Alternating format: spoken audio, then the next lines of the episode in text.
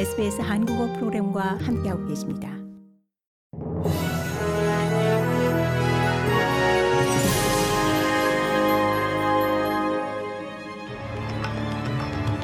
(2023년 2월 8일) 수요일 오전에 SBS 한국어 간추린 주요 뉴스입니다. 튀르키예와 시리아에서 지난 6일 발생한 강진으로 인한 사망자가 7,800명을 넘어섰습니다. 이는 지금까지 확인된 사망자만 집계한 것이어서 이 구조와 시신 수습 작업이 진행되며 희생자는 더 늘어날 것으로 전망됩니다. 세계보건기구는 최악의 경우 이번 지진으로 인한 사망자가 2만 명을 넘을 것으로 내다봤습니다. 국제사회 지원이 이어지고 있는 가운데 호주 정부는 천만 달러의 인도주의 지원을 약속했습니다.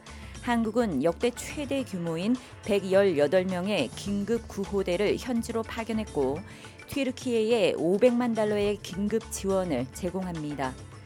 연방 정부가 국외 난민 수용소를 10년 동안 연장 운영하기로 함에 따라 나우루 난민 수용소가 2033년까지 운영될 예정입니다. 나우루 난민 수용소 연장 운영 법안은 어제 이 집권 노동당이 과반 의석을 차지하고 있는 하원을 통과한 후 상원에서 자유당 연립의 지지를 받아 무난히 통과됐습니다.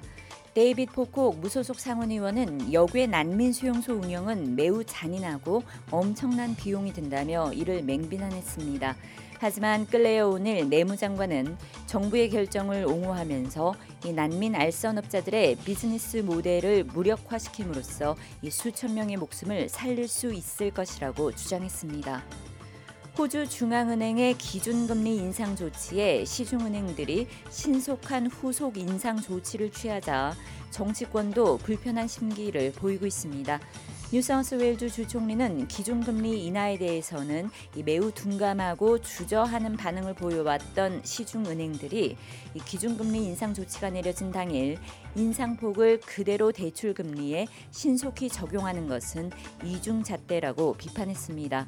호주 중앙은행은 어제 기준금리를 3.1%에서 3.35%로 0.25%포인트 인상했습니다.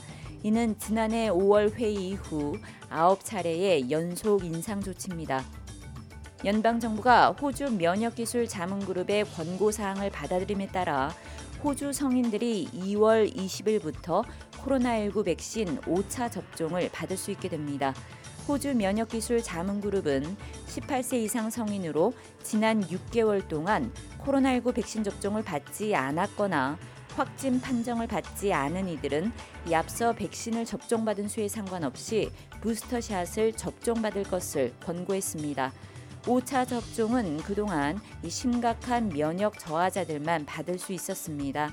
호주 면역기술 자문그룹은 또 65세 이상과 코로나19로 심각한 증상을 겪을 수 있거나 사망 위험이 큰 이들은 올해 반드시 부스터샷을 접종받을 것을 권고했습니다. 고국에서는 민주당 등 야 3당이 발의한 이상민 행정안전부 장관에 대한 탄핵 소추안이 오늘 국회 본회의에서 표결에 붙여질 예정입니다. 헌정 사상 처음으로 국무위원에 대한 탄핵안이 가결될지에 관심이 쏠립니다.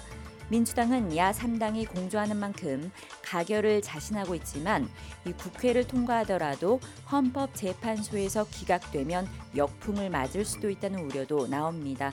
수적 열세인 국민의힘은 본회의 표결 때 항의 차원에서 퇴장하는 방안을 검토하고 있습니다. 이상이 2월 8일 수요일 오전에 SBS 간추린 주요 뉴스입니다.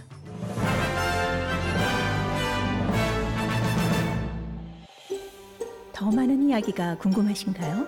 애플 포드캐스트, 구글 포드캐스트, 스포티파이 또는 여러분의 포드캐스트를 통해 만나보세요.